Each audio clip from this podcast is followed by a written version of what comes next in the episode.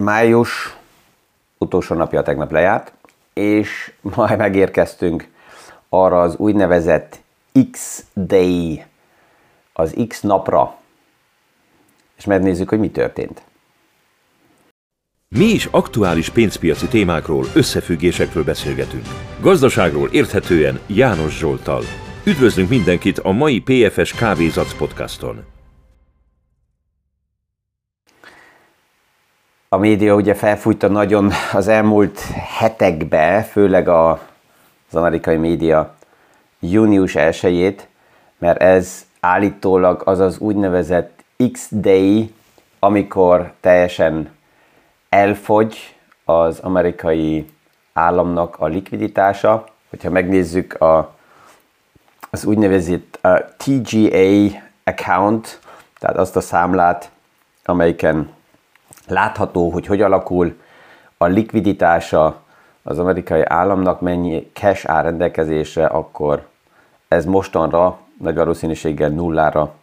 lecsökkent, vagy legalábbis nulla közelébe, olyan 50 millió dollár a vésztartalék, ami alá nem engedik. Ez a számla, ez valamikor, amikor a Covid lockdown volt, és ugye szükséges volt az akkori vészhelyzetre a likviditás,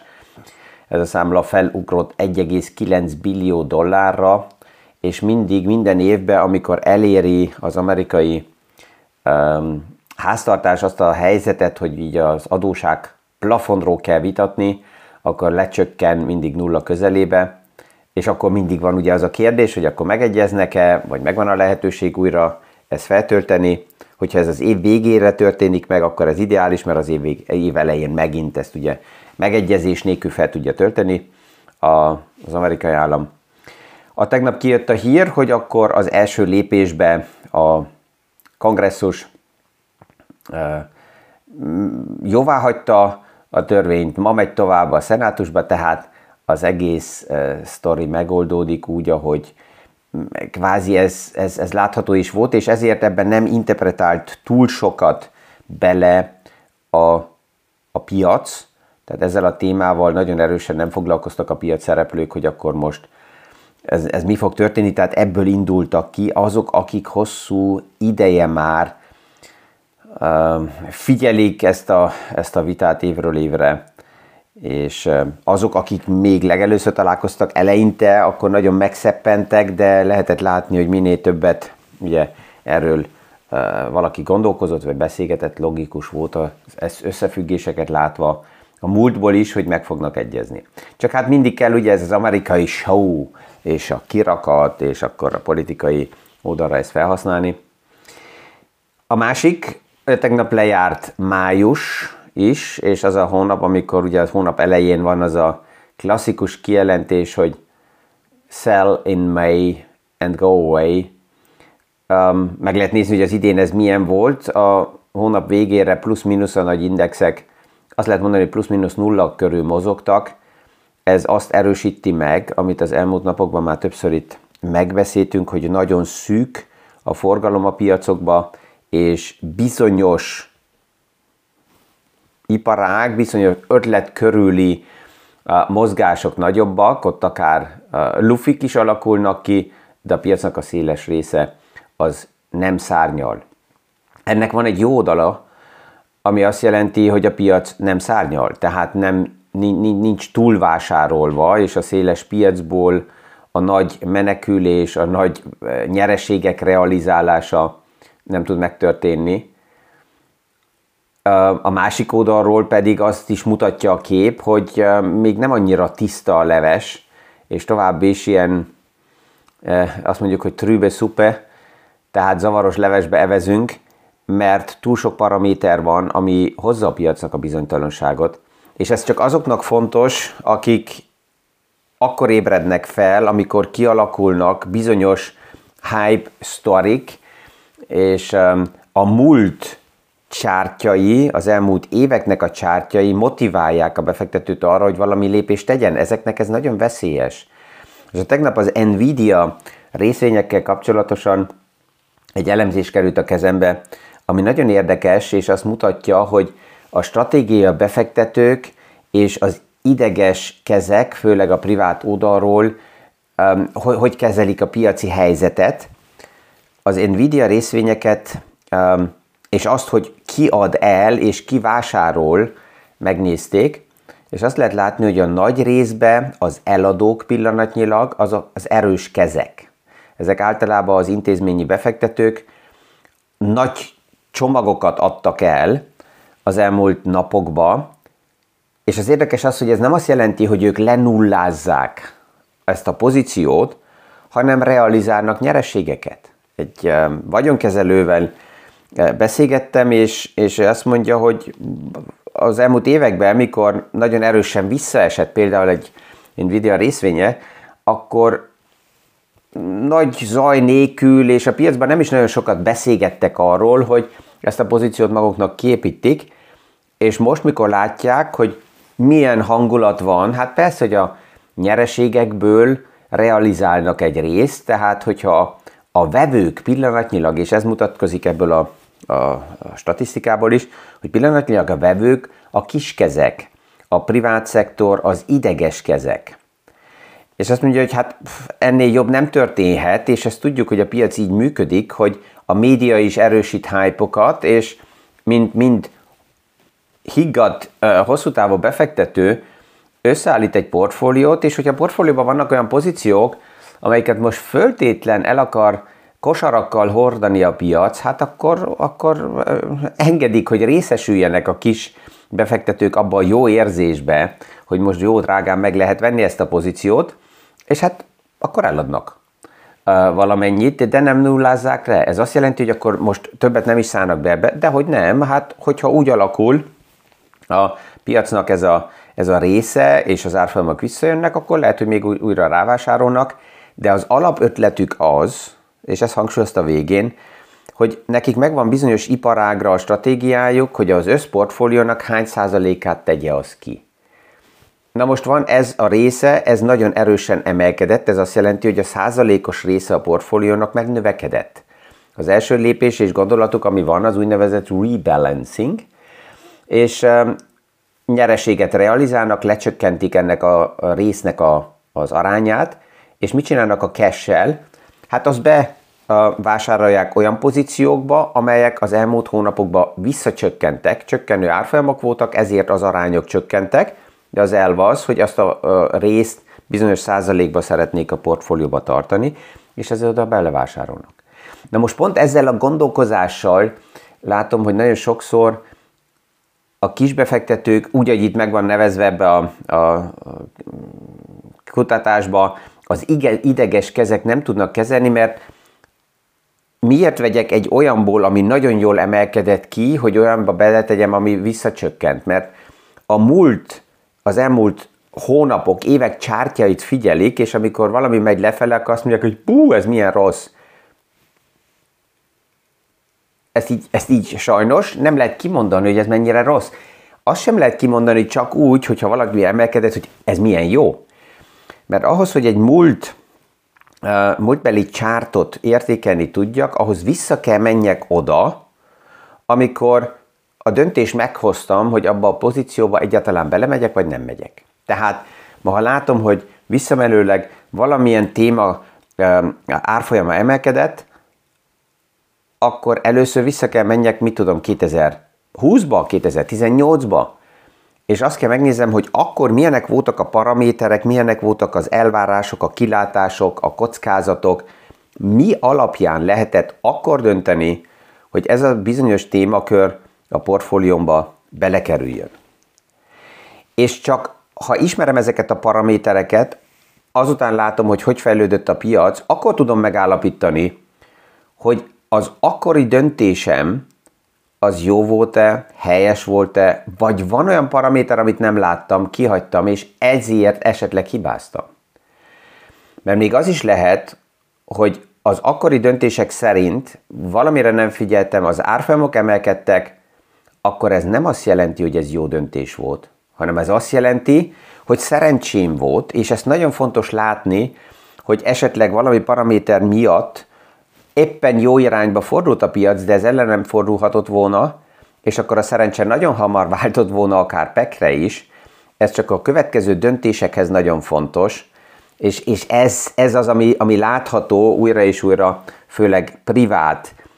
ideges kezeknél, hogy ezeket, ezeket a kérdéseket uh, nem szívesen teszik fel maguknak. A másik, ami a tegnap ráerősített arra a gondolatra, ami azt hiszem, hogy a tegnapi podcastban volt benne, hogy um, nagyobb short pozíciók befeze, be, befedezése uh, zárult le. Tehát az a, az a piaci pletyka, hogy így az éveleje óta bizonyos árfolyamokat, főleg a short pozíciók, tehát a pessimisták hajtottak felfele, ez megerősödött, és ez azért is csak fontos, mert hogyha valaki bármilyen okokból most azt mondja, hogy éppen vásárol, és azt várná el, hogy hasonlóan menjenek az árfolyamok tovább, mint amit eddig látott bizonyos pozíciókba, akkor jó tudnia azt, hogy a piacban mi történik. Hogyha nagy short pozíciókat most lezártak, akkor azt jelenti, hogy egyelőre ezek a vevők nem lesznek a piacba. Tehát, hogyha nincsen sok short pozíció nyitva, akkor ez azt is jelenti, és ezt, ezt néha figyelik egy pár alapkezelő, hogy megnézik, hogy hogy áll az aránya a short pozícióknak, mert ez egy előny, hogyha a piac jó irányba megy, akkor a short pozíciók azok garantált vásárló, vásárlók, mert ők így is úgy is kell vásároljanak valamikor. Ők akár zuhanó piacokat is tudnak stabilizálni, mert hogyha esik vissza a piac, akkor ki fog vásárolni? Hát ez, egyszer azok kell vásároljanak, akik előbb-utóbb kell vásároljanak, a kérdés mindig az, hogy milyen nyereségi szinten vásárolnak, amikor majd a piacok mennek visszafele. A második pedig ugye azzal a megegyezéssel az adóság plafon oldaláról nézve a kérdés az lesz, hogy honnan jön ez a likviditás, honnan jön ez a tőke, és kaptam egy olyan kérdést is, hogy ezt hogy értem, hogy, hogy amivel most megegyeztek az adóságplafon miatt, hogy ez likviditás fog kiszívni a piacból. Na ja, Hát azt láttuk ugye, hogy a, a csárton is, hogy a, az állami kassa az üres, hogyha ezt fel kell töltse Janet Yellen, akkor ez azt jelenti, hogy ő ilyen T-bill, tehát nagyon rövid futamidőre kibocsátott kötvényeket fog a piacnak eladni, ezen keresztül tudja a likviditást feltölteni, és alapjában ezek a rövid futamidőre kibocsátott kötvények, ezek ideális eszközök pont a pénzpiaci alapoknak, mert a pénzpiaci alapok azok pont ezeket a rövid futamidejű kötvényeket vásárolják meg, ezért is stabilabbak, ezért is vannak kamatok közelebb az aktuális piaci helyzethez. A pénzpiaci alapokban pillanatnyilag olyan körülbelül 5,3 billió dollár van, ez szinte napi szinten mozog, persze ez nem, nem stabil, és hogyha innen kerül a likviditás a kötvényekhez, akkor ez jó, mert akkor ez azt jelenti, hogy a pénzpiaci alapok, mint puffer tudják pont financírozni, és ők rá is vannak utalva e, ilyen rövid kötvényekre. Miért? A pénzpiaci alapba lejárnak a létező, benne levő kötvények, tehát az azt jelenti, hogy a pénzpiaci alap megint cashen ül, a cash őt nem érdekli, ő újra be kell um, um, fektessen rövid futamidejű kötvényekbe, ha ezek nincsenek a piacon, akkor, akkor esetleg másokat kell keressen, vállalati kötvényeknél esetleg megnél a kockázat, tehát ezért nekik alapjában tetszik, hogyha most ki lesznek bocsájtva újra államkötvények, mert ezeket fel tudják vásárolni. Ez az ideálisabb helyzet, mert akkor ez nem szív a piacból plusz likviditás ki, hanem az, ami erre van parkolva, ez csak forog.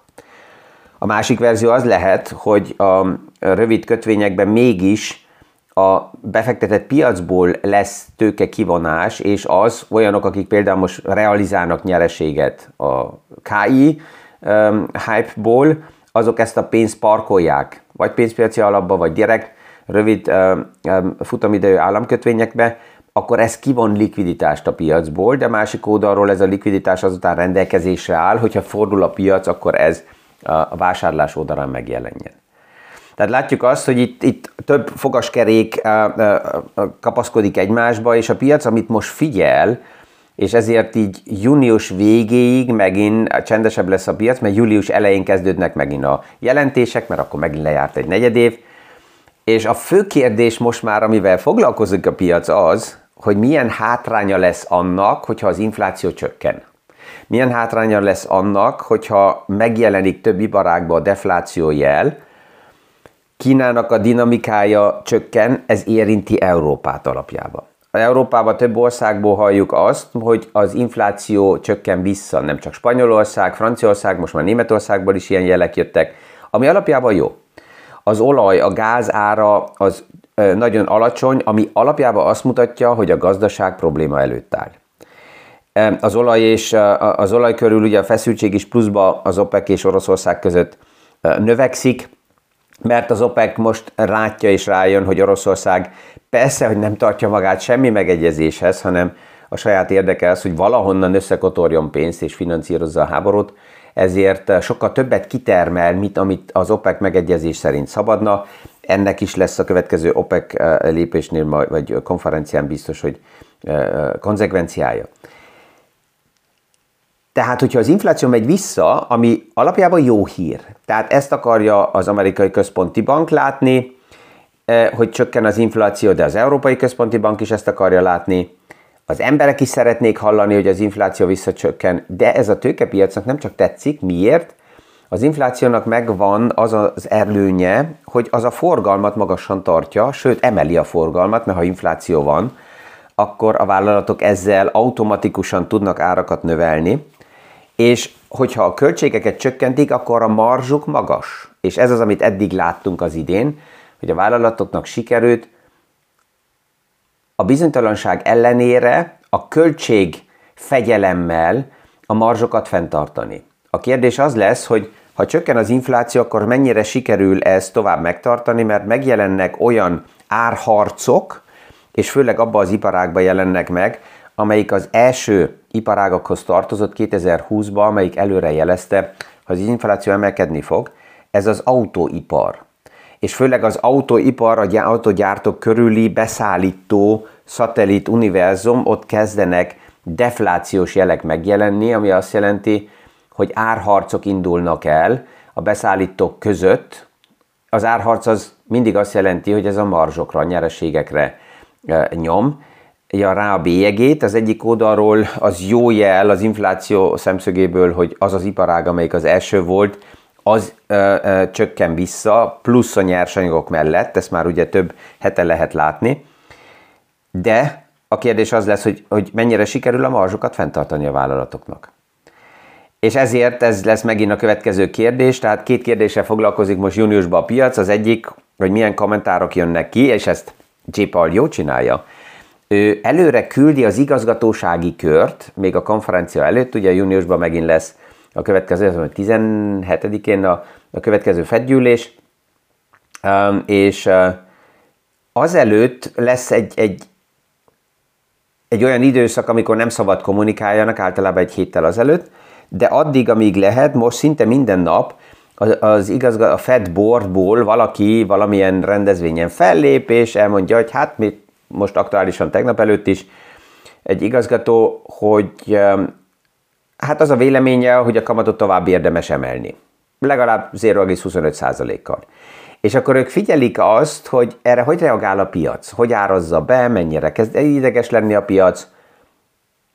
és hogyha a piac ezt kibírja, és nem ideges, nem reagál, akkor, akkor megy ez a sztori tovább, és kezd természetesebbé válni, hogy akkor J. Paul mit fog mondani, az érdekes az, hogy ez az úgynevezett uh, uh, Market Watch Tool, ez uh, azt mutatja, hogy két hét alatt változott ez a szám, két héttel ezelőtt még az elvárás, hogy a következő fedgyűlésen kamatemelés lesz 0,25%-kal, alig 15%-nál volt, a tegnap már 61% az elvárás a piacnak, a satszоlása, hogy lesz kamatemelés, és ez, ez, ez, ezzel, ezzel így, így érdekesen játszik J. Powell, ezt a játékot Európában nem látjuk. Még. De ez majd a következő években hasonlóan meg fog jelenni, hogy mindegy, hogy ki van ott, most Christine Lagarde, aztán, hogy ki lesz a következő ECB uh, um, igazgató vagy, vagy, vagy elnök, az mindegy. Az igazgatósági kör az fel van használva, mint, mint, mint eszköz, hogy a piaccal indirekt egy picit kommunikálni, tesztelni, látni, hogy a piac mit csinál, J. Ezt évekkel ezelőtt kimondta, hogy ő nem szeretné meglepni a piacot, hanem inkább a piacsal együtt kézzel kézbe előkészíteni a következő lépéseket. És ez, ez újra így visszakerül. Tehát ez a témákhoz, amit így megnézünk, a végén még Charlie Manga idézete ugye hozza passzol, ami a kezembe került, hogy a, a jó befektető az nem a múlt csártok miatt indul el és fektet be, hanem ő elfelejti azt, és kikapcsolja azt, hogy mit csinál a piac az árfolyamokon keresztül a, a létező értékekkel. Tehát, hogyha egy iparág, egy vállalat, egy szektor alapjában érdekes a számok, a paraméterek, a kilátások, az érték, ami, ami abban van, érdekes, akkor ez benne van egy portfólióba, és az, hogy ezt az értéket hogy tereli a piac árfolyam szinten fel vagy le, azzal a kérdéssel nem foglalkozik. És ezt tudom, hogy nehéz, főleg az ideges kezeknek, akik nap mint nap nézik az árfolyamokat, és akkor vagy jól érzik magukat, vagy, vagy, vagy nem akarnak kávét inni, mert irányítja az aktuális árfolyama hangulatokat. Ez nonsens. Tudom, a traderek ezt nem akarják hallani, de én nem is beszélek a tradereknek, hanem azoknak, aki nyugodtan, higgadtan á, éli az életét, megvan, hogy mi az ő valódi értéke, és eh, nem spekulál. Kellemes napot kívánok ezekkel a gondolatokkal ma is mindenkinek, és a viszonhallásra a hónap reggeli következő PFS Kávézat podcastig.